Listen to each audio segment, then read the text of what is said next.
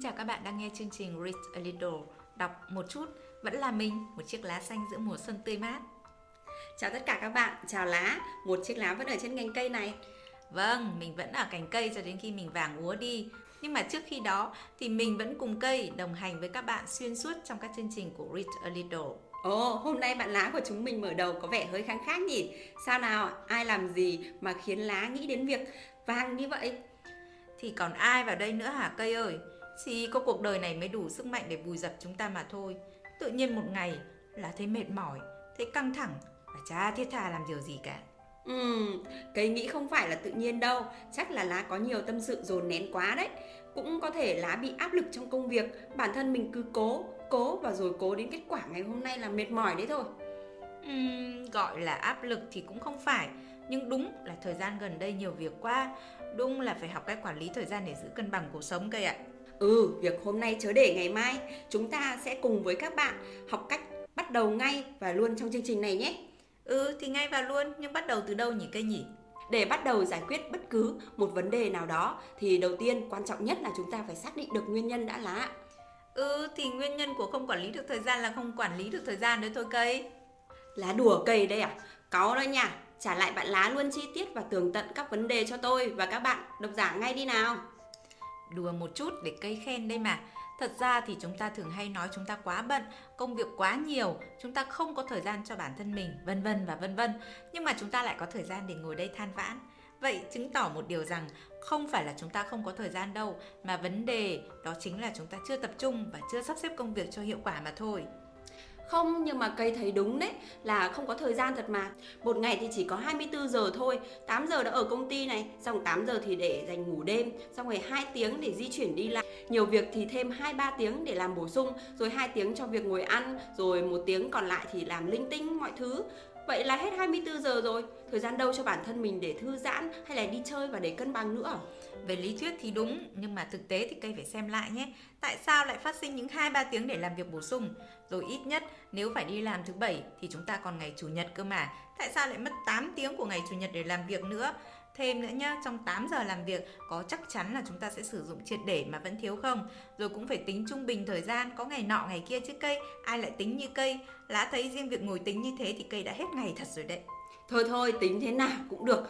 Nhưng mà rõ ràng một thực tế là chúng ta quá bận rộn, Chúng ta không có thời gian cho người thân, Cho bạn bè mình, rồi cho chính bản thân mình nữa. Đấy, là xem bao lâu rồi, Là có về quê chơi với gia đình, Bao lâu rồi là chưa dành thời gian để làm một việc nào đó mà mình yêu thích không? Đấy, bây giờ còn đang ỉu xìu stress đó thôi. Thì lá biết vậy, Nên chúng ta mới ngồi đây để bàn bạc xử lý vấn đề.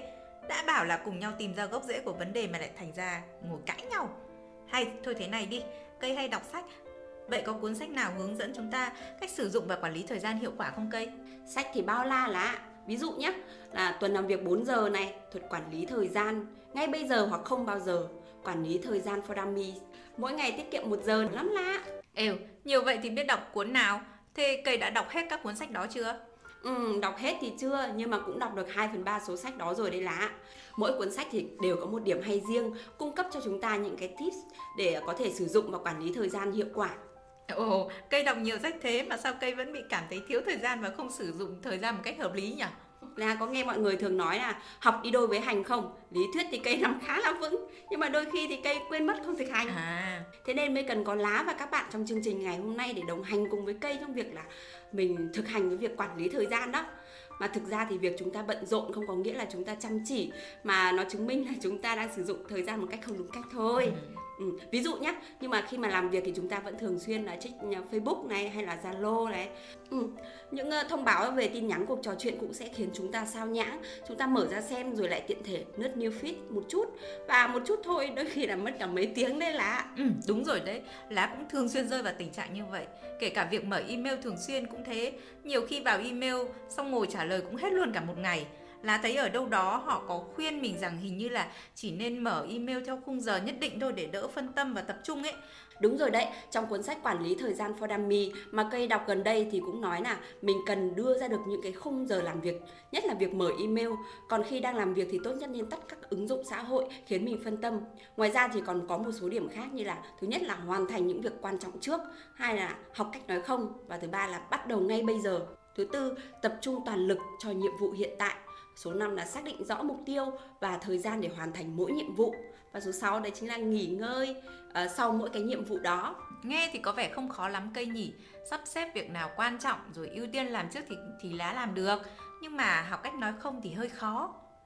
Thế thì mới cần phải học chứ lá Thử nghĩ xem bây giờ lá đang tập trung làm việc Mà phải hoàn thành trong một tiếng Rồi cây đến bắt chuyện với lá Nếu mà lá không nói không thì câu chuyện của chúng ta có thể kéo dài đến tối mất rồi lá lại phải đem công việc về nhà mà hoàn thành và thế là sử dụng thời gian không hiệu quả rồi Ừ, nhưng mà cây có biết không nhiều khi lá căng thẳng quá mon men sang nói chuyện với cây xong bị cây từ chối lá cũng tủi thân phết đấy Ừ, phải công nhận là đôi khi thì cây cũng hơi cứng nhắc quá và nói không cũng quá phũ phàng. Thôi, để cây sẽ rút kinh nghiệm. Cây sẽ bảo lá là giờ cây đang bận, đợi 20 phút nữa nha, hoặc gì đó kiểu như là đưa ra ám hiệu tay để cho lá biết là cây đang cần tập trung này. Như thế thì có được không?